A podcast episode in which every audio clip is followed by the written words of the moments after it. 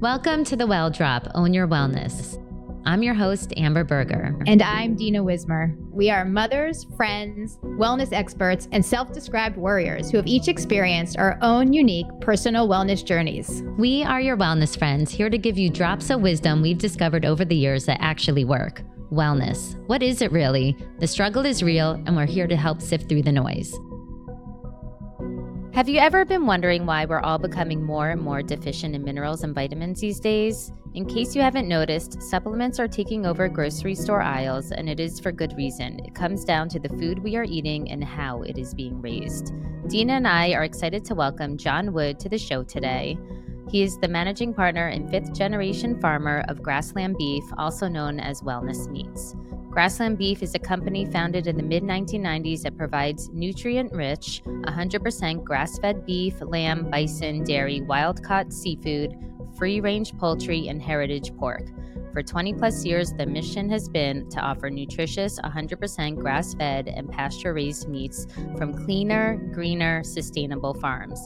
Their products can be conveniently purchased online, and today we'll be discussing why it is important to know your food, know your farmer, and how to choose the right quality ingredients for your household. Thank you for joining us today, John. It's a pleasure to have you here on The Well Drop today. We love when people create amazing solutions to fit, fit their own personal needs. Can you tell us a little bit about how Grassland Beef got started in the mid nineteen nineties? Well, thank you. Uh, thank you, Amber, for the very, very nice introduction. I came about this from a kind of a different angle. I was uh, a graduate of Iowa State University back in the mid seventies and came back to a family business, and we were in the business of feeding corn to typical conventional uh, grain-fed beef. But I read uh, some Alan Savory, uh, a book of Alan Savory's about nineteen ninety-two, which is Holistic Resource Management. He is um, born in England. He had the equivalent of our West Point military training at Sandhurst in England, and and uh, had a decorated military career, but he was a biologist. They sent him to Rhodesia, which is now Zimbabwe, to stop desertification. Fascinating book. But he's probably the number one land manager on the planet, knowing how to take deserts and turn them back into grassland. If you go back to Africa, you know, three hundred thousand years ago, there was no, there, there were no deserts in, in northern Africa, and it was managed by uh, herbivores. You know, there were the zebras and the and the camels and the gazelles and all these wild game animals, but they were managed by the predator population, which is interesting how that all worked. And so these animals would would graze in a group, sleep in a group, move on daily for fresh grass, and they maintain that planet really, really well. Iraq, for example, gets about fifty inches of rainfall annually. It all falls in about four months, and then the other, other seven or eight months are fairly dry. So what happened when man came along, he got tired of being chased by the predators, and so he uh, started to thin down the predator populations. And at some point, it got to the point where these animals lost their fear. So they would, the way I describe it, if you took, say you take eight or ten friends to a local smorgasbord, and the owner only replenishes what you take out for. Well, these animals are doing the same thing. They would they would graze an area, and, and, and after a period of time, you had overrested plants and you had overgrazed plants, and that's how the deserts are actually formed. Savory spoke, I guess I heard him speak in January of ninety-three, and at that time, so, Somalia was in the front page of the news, Black Hawk Down, all that had just happened shortly before that. But he compared Somalia to the state of New Mexico. Both of them had similar climates, uh, similar stage of desertification going on. The only difference is in Mexico, we have we have transportation for food and resources. People are still fairly civil in this country, and so you didn't have the problems you had in Somalia, where you had a shortage of food and uh, warlords trying to take control. But I was a Boy Scout back in the nineteen sixties, and I can remember being up at Chelmont Scout Ranch, looking down over the plains of New Mexico, and it's fairly green. I took some photographs of that, and I came back again twenty-five years later. I flew over the same area, flew into uh, Albuquerque for a meeting, and I was shocked at how the landscape had changed from green to brown. And but New Mexico is probably still one of the most rapidly expanding deserts in the world today, in our, in our Great Plains. But it's interesting. You look down on Google Earth and you see where all the rivers used to be. If you go back, go back uh, before the cattle and the sheep went through there, and the in the late eighteen hundreds, it was a sea of grass. There was no no landscape like we have today. So that, that whole thing got me intrigued. At that time, Savory had moved to the United States. He was run out of uh, Rhodesia or Zimbabwe because he was a had a military background, and he sided with the Afrikaners. He knew they were going to going to take over the country, and so they tried to accuse him of treason. So he had to leave one night about two in the morning. He flew a private, well, the military aircraft out of the country to escape a firing squad the next morning. It's a spectacular story. But anyway, he's one of my mentors, and I was intrigued by the whole thing. And he spoke in, in Saint Joe, Missouri, back in January of ninety-three, and I went over. There was about eighty people in the room, and there was a mix of university people, there was a mix of farmers, a mix of Amish, quite a, a colorful crowd. But the thing that got me was he spoke for two hours without a note, just completely mesmerized the crowd. And he said, now I want you to stand up, and I want you to I want you to clear half of the room. Well, he'd already done the math, and our density on the floor space had gone up dramatically. Now I want you to clear three quarters of the room. We were just down there shoulder to shoulder. He'd already had the math figured out. And that was the whole issue on stock density. So from a land standpoint, say you have a regular home and you've got a yard, and just break that yard up in thirty blocks, and you're going to mow one block a day. And thirty days later, you know, the original block is going to be back three or four inches tall. And that was what he was trying to get to our heads. And I kind of absorbed all that. And so we were a long ways from selling meat at that point. So I actually got lucky, went to a local restaurant, and sure enough, he was in the back. He spoke in the afternoon to a different group. And I said, I'd like to bring somebody in to kind of help us learn this process. So he was very cordial, and there were two people in the United States at that time that could teach his knowledge base. And he, he had arrived in, in the United States in the in the late seventies, I think, when he came into this. He actually moved to the state of Mexico. And uh, fifteen years later, he had a number of farms that he put this management practice into, and those that followed it were very, very successful. So, and the advantage we have in Missouri is it rains. We have, you know, thirty-eight to forty inches of rainfall a year, so we can make change much quicker. So we had two meetings, ninety-three, ninety-four, spring and fall.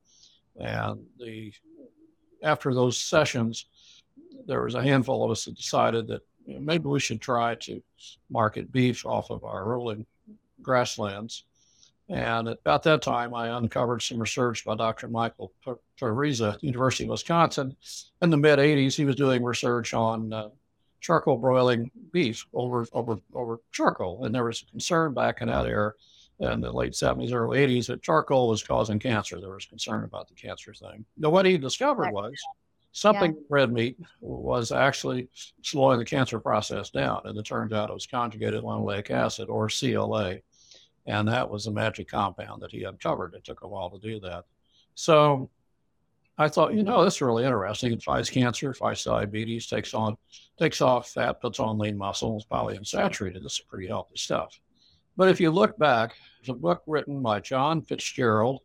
He's an author from California. I met him in two thousand two or three, and his family had been riddled with cancer.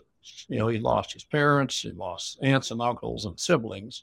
And he did a deep dive in all the things in our environment that are causing health issues. And he got into the fluorides, he got into uh, M S G, which was developed by a Japanese chemist in nineteen oh eight.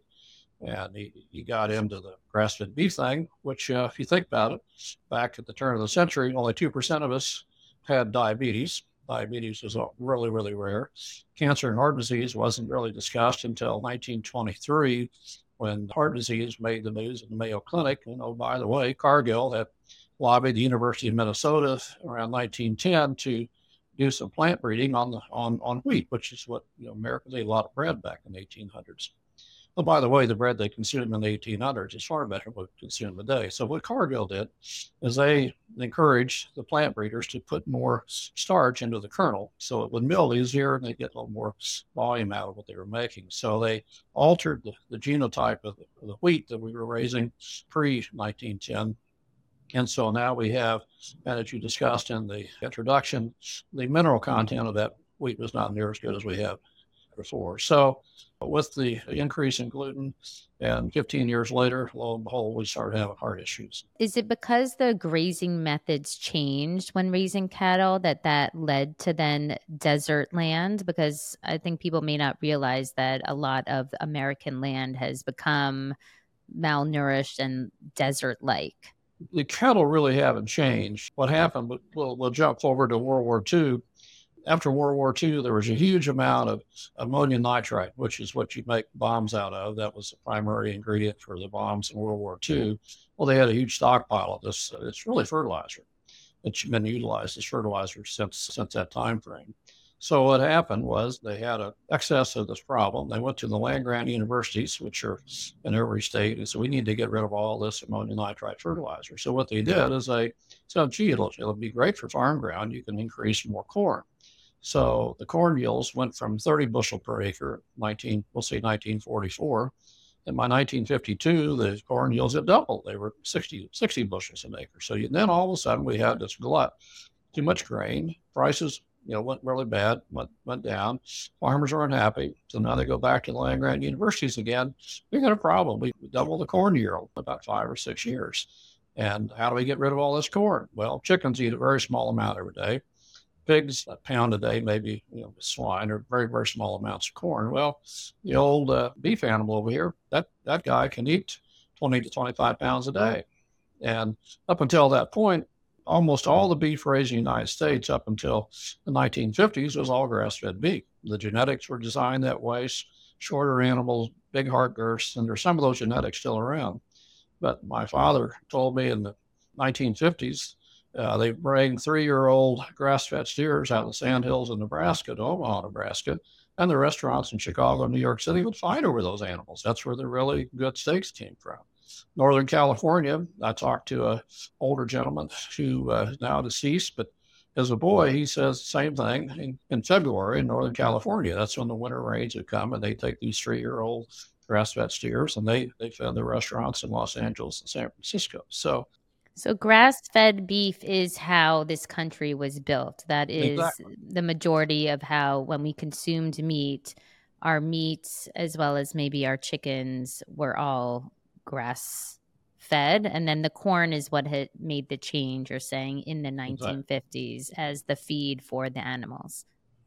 On the bovine or the or the beef cattle, uh, there, it's got four stomachs. Pigs have one stomach, chickens have one stomach, but beef animals have four. The first stomach is a fermentation vat. Think of cheese and whiskey or wine. I mean, those are all fermented foods. But when you take grass or forage and you digest that in the rumen, which is a fermentation vat, the pH is around seven, which is kind of how God intended those animals to, to process their natural diet off of the land. When you take that same animal and you convert it over a period of two weeks into a corn diet, the pH goes from seven down to four and a half to five in that range, very acidic. And oh, by the way, the bacteria that do the fermentation, they, the billions of bacteria in the pH seven stomach, they all die off at about pH six. So you have a completely different family of, of digestive bacteria in, in the grain-fed stomach. And that has a chain reaction. You go from an omega six three ratio in the, uh, in the in the in the grass-fed animal, which is about two to one, three to one, which is very healthy. Uh, but when you fill a full of grain and you change the rumen pH and you change the bacteria population, that that omega six three ratio goes out to eighteen to twenty to one. And so I think that's such a great point that you bring up, because I think most people don't realize that that a lot of the toxins that can be in our body, we don't even realize that we're doing it to ourselves. And that omega six ratio is a big factor. And that also is in different seed oils and can lead to other problems within your body. And that a two to one ratio is what you strive for, what you're saying is in grass-fed. You're, you're, you're one hundred percent correct. Can you explain the, the ratio again, though? Because I think that for those who are not familiar with it, to understand what that means exactly. Yep, I'll repeat that again. The, the the grazing diet, an animal eating one hundred percent forage with zero starch in the diet, that rumen pH, which is the first stomach, around pH seven. And I've checked that before. You actually can take litmus paper and, and check the urine of an animal. If you haven't catch it just right, it should be, that litmus paper should be pH seven. I did this, you know, years ago just to kind of prove this to myself. And when you take the same animal and you convert it into a corn digesting animal, these animals will eat twenty to twenty-five pounds of corn a day with a little bit of roughage to cool it off a touch. But when you transform it from a forage digester to a starch digester, the pH goes from seven down to four and a half or five, five and a half, very acidic. And the bacteria family that digests forage uh, will not take the acidic environment. So those that rumen population or the bacteria population, the billions of those guys in every animal, completely change families. It's like in, in Southern football terms, you, you've got Alabama fans and Auburn fans. We're going to pick on Alabama. We've actually got some animals in South Alabama. You have complete different families that take over. So what happens when you have the, the starch digestion, your omega six three ratio goes up to eighteen to twenty to one, and omega six fats cause a lot of issues. The omega, and then the ratio in the grazing animal is two to one, three to one. I've actually had some one to one lab tests, which is beautiful stuff. If you're really after omega threes, you know, I recommend the wild-caught salmon. That's just sky-high in omega threes. There's no omega sixes there at all. Can you be specific about the issues that you're referring to? For omega six? For omega six. Grass-fed beef, the ratio is two or three parts omega six, one part omega three. Yes, and you said that having too much omega six can cause a lot of issues. That's correct. Omega six are inflammatory fats, and we need some every day for our brain, but we get way too many. omega threes are non-inflammatory fats. omega threes, and one of the interesting stories, we did a trade show in the early two thousands with uh, John Balick, who owns Ironman magazine. We went out to Los Angeles and and our first attempt into, into the trade show world. And there was a strongman contest there. I mean, these guys that pick up the logs and do these gargantuan things. And I didn't think they'd pay any attention to us. Well, to my surprise, on about the third day, they came over. One of these guys was about two hundred seventy-five pounds and six feet seven. He just, they're just, they were, they were good people. They turned out to be really good friends, but they were having issues. Um, They were trying to eat three to four pounds of ground beef a day, and the commodity product they were eating, they, they just wouldn't go through, and they were constipated. And they said, we'd like to try some of the grass-fed beef. And I said, no problem. I'll give you guys some samples. But what they discovered was they could eat up to four pounds of grass-fed meat a day, went through them just like salmon. They just loved it. They started to procure pretty large quantities. But what was interesting was about six or seven weeks in, it wasn't how much stronger they were at that point. But John Anderson, who still lives around the Bay Area of San Francisco, he said, my my knees feel better, my elbows feel better. Well, you're eating four pounds a day of ground meat like that, and you're getting a lot of omega threes. The omega three effect took over really quickly. I was really interested. And we've, we've had the New York Giants football team for about ten or twelve years till COVID hit and the chef retired. But they were keeping track of injuries and, and recoveries, and they could see a difference. And that's I love that you uh, were big Giants fans over here. Our sons will be proud to hear that. I, I, I'm so fascinated. I like that you are really involved in our testing, you know, the soil and testing your animals to learn about the different nutrient contents of grass-fed versus commercially raised. Can you speak a little bit about the different nutritional changes from grass-fed? You know, I know that they have better good fats, higher in vitamin E. Also, we said higher in omega threes, lower in omega sixes. Can you speak about the different tests that you've performed and what you've discovered through those? Well, yes, we did. We've done a lot of lab work, and, and it's very expensive to do it, but I, I wanted to know what we were doing. But you've got uh, branched chain amino acids uh, go up. Uh, and if you're, if you're an athlete, those are key key amino acids for athletic performance. Uh, obviously, when you're eating green grass and, and, and you're you're fermenting that, your your vitamin A content's going to go up. You're going to get vitamin A out of those animals. And uh, uh, and one of the things that's really neat is the is the organs. Or, you know, we sell lots of organ meats, uh, liver, heart, kidney. We've got combinations now. We've got a raw ground product with liver, heart, and kidney in it. We've been selling liverwurst for a long, long time, and that's got heart, liver, kidney, and if you're French, German, or Russian background, you just eat it like candy. And Doctor Eric Berg is a doctor in the in the D C area who's given us great, great exposure to liverwurst. Braunschweiger is another organ meat that's thirty-five percent liver and sixty-five percent ground beef. But the organs in these in these grass-fed animals are very, very nutritious. And Iowa State did a study back in nineteen ninety-nine. They were using, using hydrogenated safflower oil, which is not economically feasible to give to livestock, but it's it has the same C L A properties. It's got the conjugated linoleic acid in it. And they did a trial on pigs in the winter of ninety-nine, two thousand. The pigs had twenty-five percent less back fat and ten percent larger loin eyes, you know, some lean muscle, uh, re- reducing fat, increasing lean muscle. And it was, you know, and pigs have the same stomach as what you and I do. And we had several figure fitness models back in the day that were actually buying our ground beef, seventy-five percent ground beef, eating that for breakfast and eating flank steaks, you know, for, for the evening meal. They were after the protein and after, you know, after that, you know, from a workout daily. So, you know, basically you've got branched chain amino acids, you've got higher levels of, of vitamin E and vitamin A coming out of the, coming out of the solar activity off of green plants. And there was a study done by Mark Schatzker, who wrote a book called Steak. It was a New York Times bestseller, probably about two thousand nine or eight or ten. And it had a picture of a fork and a piece of nice piece of steak on top of it. But what he discovered, he went around the went to North America, South America, and went to Europe. And he was looking for the best steak on the planet. And he traveled with three biochemists. And so they were, they finally found, and I was surprised, in France, the animal that won the prize was a was a Scottish Highlander. And these are these animals that have the shaggy hair over their eyes and long horns. And, and I was kind of surprised when it came out of that animal. But what they found, where the real flavor comes from, and we we discovered the same thing in nineteen ninety-seven. We harvested the very first grass-fed animal. Here I am, you know, I've been, been a cattle feeder for twenty some odd years and thinking this is going to be a joke. And I took the animal to the local country locker. I said, I'm not sure this is going to be fit for steaks. Call me when you get the hide off of it. He said, well, he called me the next day. He said, it'll grade low choice. I said, no, I can't grade low choice. It, nothing, zero grain at all. And I went over and looked at it. Sure enough, the marbling was there. The back fat was not there like the other animals hanging up in the cooler. And so we cut some steaks out of it. We sat around a barbecue grill one night, three of the founders, and we had a piece of prime Hereford beef, which was, I mean, t- stupid fat. And we all three said the grass-fed had a better flavor. And we cut it with a plastic knife and a fork, and we thought it was a fluke. We just didn't believe it. We're from the Shelby state of Missouri, so we had to do this again. Did it again in ninety-eight, and then did it again in ninety-nine. And we did six animals. We had several families that were arrested. And that's when we got a little smarter. We sent samples off to Iowa State. Doctor Don Bites, who's back, I think he's still there. He'd been on campus for sixty years, I think.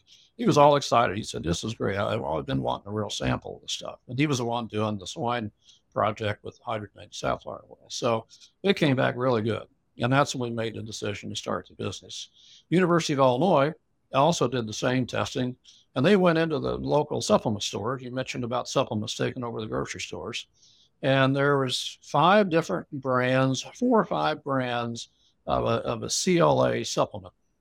And I, I can tell you that Merck's and And, and, and several of the major pharmaceutical companies have tried to make C L A for years. It's not a stable compound when made synthetically. And I think Tondalin was a one. In fact, this Doctor Mike Parisa actually was advocating Tondalin, which is one you'll still find, I think, on the shelf. But, but what the researcher discovered, every bottle she picked up, uh, several were just benign compounds, several were really were really weren't the best for you, but none of them were actually true C L A. They had oxidized sitting on the shelf. And so the only real way to get C L A into your diet is to buy grass-fed, you know, beef, lamb, dairy. What you're saying is blowing my mind, frankly, because I feel like we hear time and time again in this country, red meat is bad for you. And what I'm hearing you say, and, and please tell me if I'm repeating it accurately, is that if you are buying high-quality grass-fed meat, there is huge health benefit from consuming it if you know where it's coming from. Exactly. Um, and that, to me, is a huge takeaway, honestly, and, and especially when you're talking about the charcoal and all of that, we hear constantly to stay away from things like that. And so... And also for the taste, too. I think that my husband is a big foodie, and so are my kids. And my husband, you know, I really make an effort to find grass-fed meat if I'm going to eat meat outside. And some people think I'm, they call me crazy, and they really think that the taste is not as good as regular meat. Can you discuss, I mean, I love that you actually already mentioned about the taste test that you had with your partners of the grass-fed versus commercially fed. Some people would say it's too lean, there's not enough fat, and it's not as tasty. What would you say to those people who have those opinions? Well, that's been one of the common problems in the industry. And usually when you hear those stories, somebody has harvested a mother cow uh, that didn't have a calf or lost a calf, and they're going to take her out of the herd, and she's four or five years of age. And there's no comparison. I mean, it's done. Unfortunately, too many people do this because they start a business, they can't produce enough. We call them under thirty animals. You want these animals under thirty months of age when they're young, and that's when the muscle fibers are, are really, really conducive to, to better eating flavor. But what happens if you, you can make three mistakes with grass-fed beef. Number one, you can buy meat that comes out of an older animal anywhere from three years to ten years of age, and it's been done. They'll take the tenderloins out, they'll take the strip loins out, and the ribeyes. Those are the three better muscles. But you cannot compare a cow to a young animal. It, it just, it, the meat will never be the same. There are some ranchers that try just to get... Just to be clear, do you mean health and taste, or are you just referring specifically to taste when you talk about young versus old?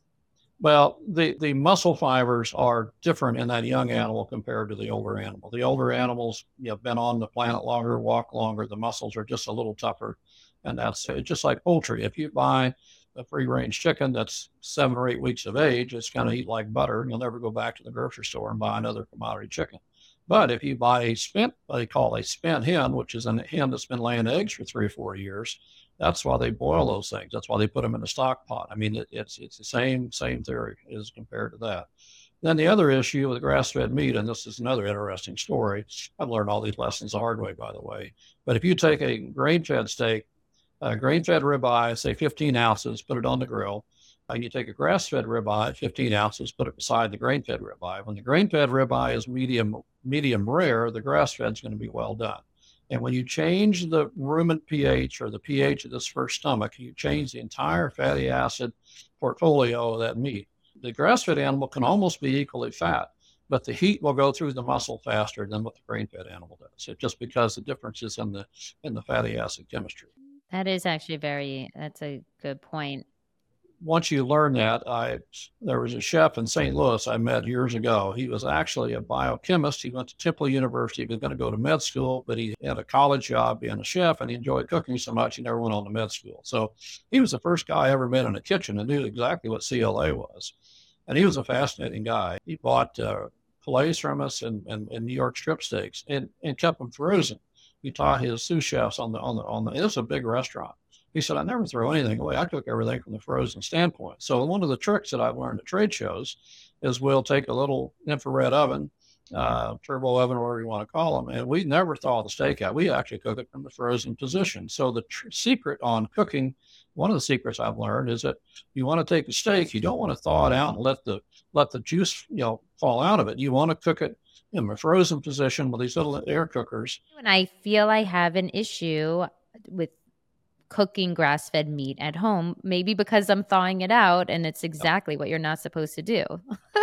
No, that's one of the tricks. And, and one of the things that we do, and this is one of our one of our secrets is, and I learned this by dumb luck in two thousand when we harvested the first animals. There was a, a University of Missouri professor who had just done an internship with a company called P M Beef. They were no, no longer with us in the business world, but they were wet aging primals. When you harvest the animal, you, you break the animal to like twenty or twenty-two different muscles. You got the ribeye and the brisket and the strip loin, and you got a sirloin, you inside skirt, outside skirt, flank steaks, of these various cuts. And they go into an individual plastic bag, cryovac bag, seal bag, and they would leave it set for thirty days, forty-five days.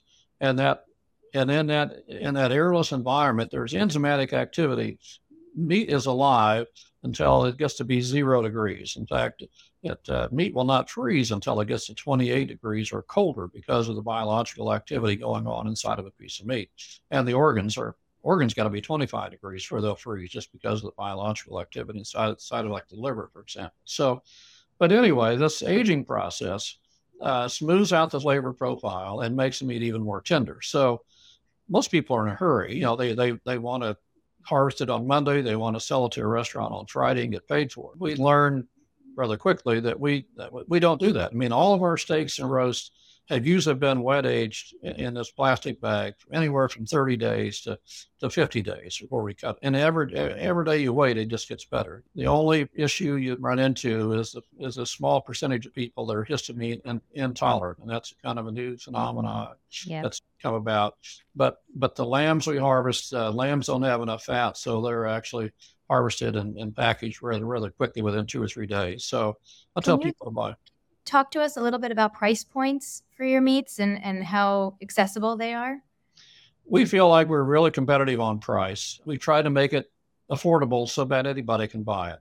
We're not selling fillets for eighty dollars a pound. Or I've seen crazy stuff like that. But where the where the bargains are, you can buy like an inside round muscle, which is weighs about fifteen pounds, uh, twelve to fifteen pounds. That's like seven dollars and change, I think. And you can cut roast out of that thing. You can cut steaks out of it. If you got a little meat grinder in the kitchen, you can do your own grinding. If you buy like a primal ribeye or a strip loin, primal ribeye is six and a quarter pounds. It's steak ready. It'll save you probably thirty percent over buying the steak. So if you got a butcher knife and a cutting board, you can cut your own steaks and you can refreeze them. Or, you know, a lot of people figure that out. They sell, we sell lots of primals. And so we try to make it affordable, and ground beef is usually a really good buy. Back when COVID was going on, we were actually cheaper, you know, at our little retail store here locally than what the local grocery store was, because they marked everything up dramatically because meat was hard to come by. So, but if you're if you're on a pretty tight budget, number one, I tell you not to buy the bison. Bison is rare and, and expensive, but you can buy primal mussels. You can take advantage of those of those pricings. And uh, one of the other nutrient dense foods that we sell, which is quite unique, is we sell pemmican. Pemmican, I had a trainer come to me back in two thousand two out on Long Island. Uh, John DeFlorio is his name, Glencoe of New York. I still remember the name and the town. And he asked us if we could make pemmican. I said, well, I've heard of it, but I, we've never made it, obviously. This was a Native American recipe. And so he had gone to Russia in, in two thousand one, I think, one of three Americans that won a lottery. And they were meeting with these old strength coaches that were eighty-five, ninety years of age and been around in the nineteen thirties and forties. And they would force feed those Russian weightlifters, you know, three to five pounds a day of pemmican.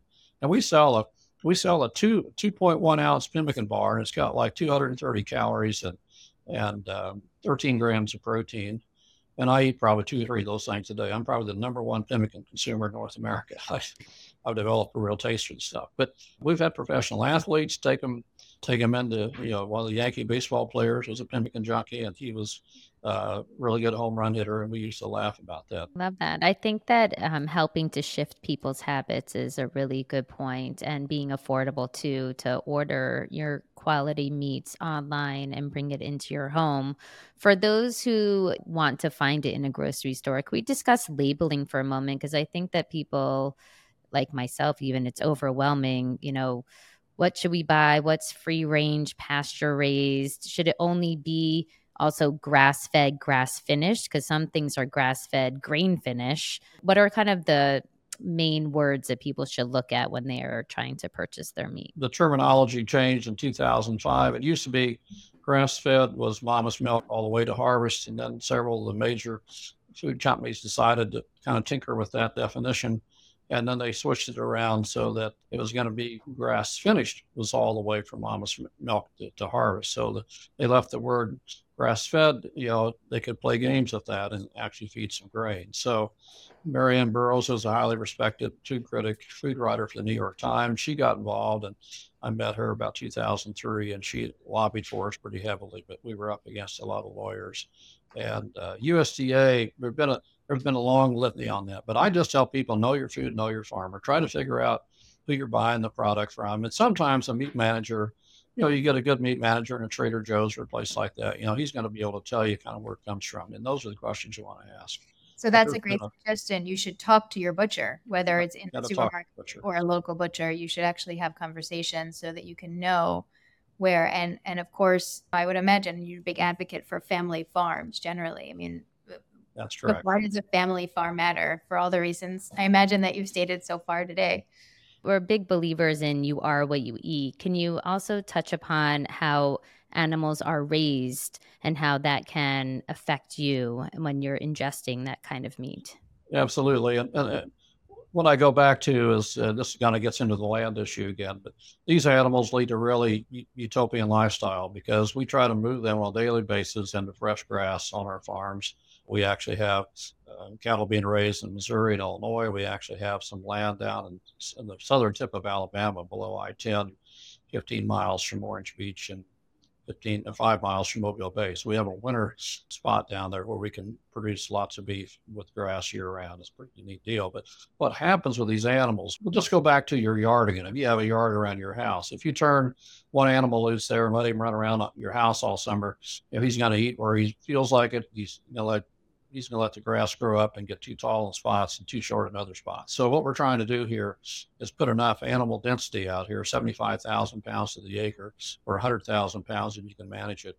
And that way the animals go and uniformly clip off the pasture.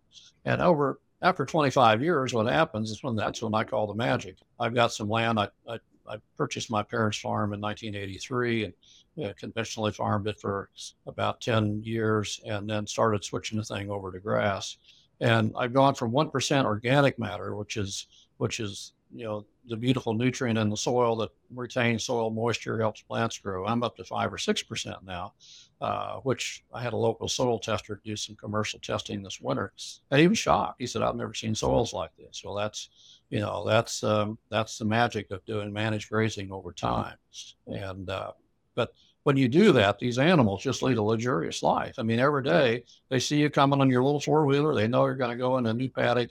They just wait there patiently. We have a single wire electric fence, nothing complicated. They go in, all put their heads down, and they get their evening meal, and, and uh, they become highly trained as to what's going on. But when you do that, you improve the nutrition of the animal.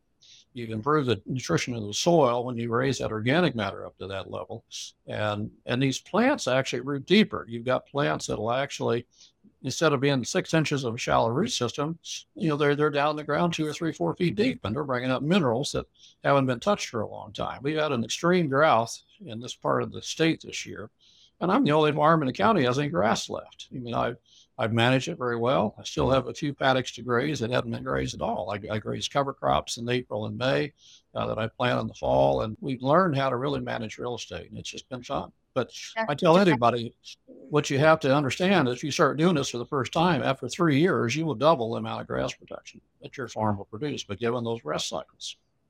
I have to tell you, hearing you speak today gives me a little bit of hope for the future, because if there are people like you out there who not only care about what we're consuming and putting in our bodies, how we're treating animals, and what you just mentioned, how we're treating the land on which we're all living, considering that we're all sitting in crazy heat and the water is one hundred one degrees where Amber is right now in Florida, it gives me a lot of hope that there are farmers like you out there who are caring for our environment and our world and the people who are using it. You know, thank you. Thank you for making your products available and for being so incredibly thoughtful and sharing the stories. The history is so important to understand how we got to where we are today, why it's largely problematic, and what we can do, which is what you are doing to try to improve the situation. We're very grateful to have you share all that information with us well, today. Thank you for, for the kind words. But the, the interesting story is there's another organization called the Grass-Fed Exchange, which is .com. And that was formed probably twelve years ago. I was on the original, I guess, committee on that thing, and I was active in it for the first seven or eight years. But we had, uh, it always amazed me, we've had these annual gatherings, and we've done them in about eight or ten states, I think now. Started out in Nebraska, and then we went to South Dakota. They've been in Montana. They've been in California, Texas, Missouri, Georgia, New York, uh, some states of interest. But what we attracted in those meetings was young people. You know, we were attracting you know, college students, high school students, and we actually had a one of these, or the hedge fund that was kind of intrigued what we were up to, and they were they gave us some money so we were able to, to buy plane tickets, and these kids would come in. But there was a lot of enthusiasm because commercial agriculture, it's, it's very difficult to get into that business because the, the capital requirements are so high. But you take a young person, uh, male or female, that loves livestock, uh, sheep, goats, or beef cattle, and and you'll find people that will give you the land if, if you'll manage your real estate. And there's several people who've done great jobs of going out here and, and managing someone's, you know, land that's overgrown with trees and sprouts and, and put managed grazing into effect, and you can clean up some property. So there's a group of people in this country that really, really are enthused about trying to do more of this. And And the other little antidote to it is, if you take a look at Argentina, Argentina is the highest per capita consumption of grass-fed beef in the world. Up until about two thousand ten, almost all the beef consumed in Argentina was grass-fed, coming out of the Pampas region of Argentina.